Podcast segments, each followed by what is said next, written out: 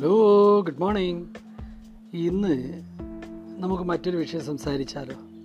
എന്നും ഈ കൊറോണയും മറ്റും പറയുമ്പോൾ നമുക്കൊരു പേടിയും ഭയവും ഉണ്ടാവും. അതിന്റെ ആവശ്യമില്ല. നമുക്ക് ഈ ആളുകളെ തമ്മിൽ സംസാരിക്കുമ്പോൾ ശ്രദ്ധിച്ചിട്ടുണ്ടോ? ചിലർ നേരിട്ട് കാര്യങ്ങളിലേക്ക് കടന്ന് സംസാരിക്കും. ചിലർ ഒരുപാട് നേരം നമ്മുടെ സുഖ വിവരങ്ങളൊക്കെ അന്വേഷിച്ച് കുറേ സമയം എടുത്തിട്ടാണ് അവർക്ക് പറയാനുള്ളത് നമ്മളോട് പറയുക.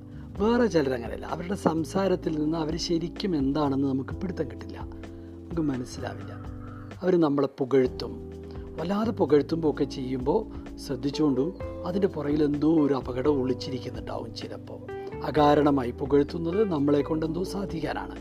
ഇപ്പോൾ സത്യസന്ധമായി സംസാരിക്കുന്നത് എങ്ങനെയാണ് നമ്മൾ അറിയണ്ടേ? അത് വേണം. ആളുകളോട് സംസാരിക്കുന്നത് നിർഭയമായി സത്യസന്ധമായി ചില കാര്യങ്ങൾ മുഖത്ത് നോക്കി കണ്ണിൽ നോക്കി പറയാൻ നമ്മൾ പഠിക്കണം.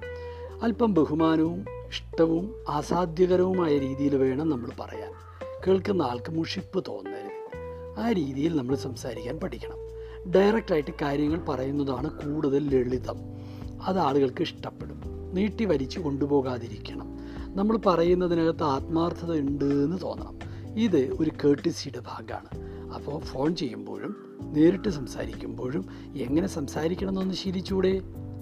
കുട്ടികൾക്ക് ഇപ്പോഴത്തെ പ്രായത്തെ കുട്ടികൾക്ക് ഈ കൊറോണ കാലത്ത് വീട്ടിനകത്തിരിക്കുമ്പോൾ ഇത്തരം നല്ല ശീലങ്ങൾ വളർത്തിയെടുക്കാം. അപ്പോൾ സംസാരിക്കുന്നത് ഫോൺ വിളിക്കുന്നത് പറയുന്നത് മറ്റുള്ളവരോട് പറയുന്നത് ഒക്കെ ഒന്ന് നമുക്ക് തേച്ച് മിനുക്കിയെടുത്തൂടെ അതിനൊന്ന് ട്രൈ ചെയ്ത് നോക്കൂ.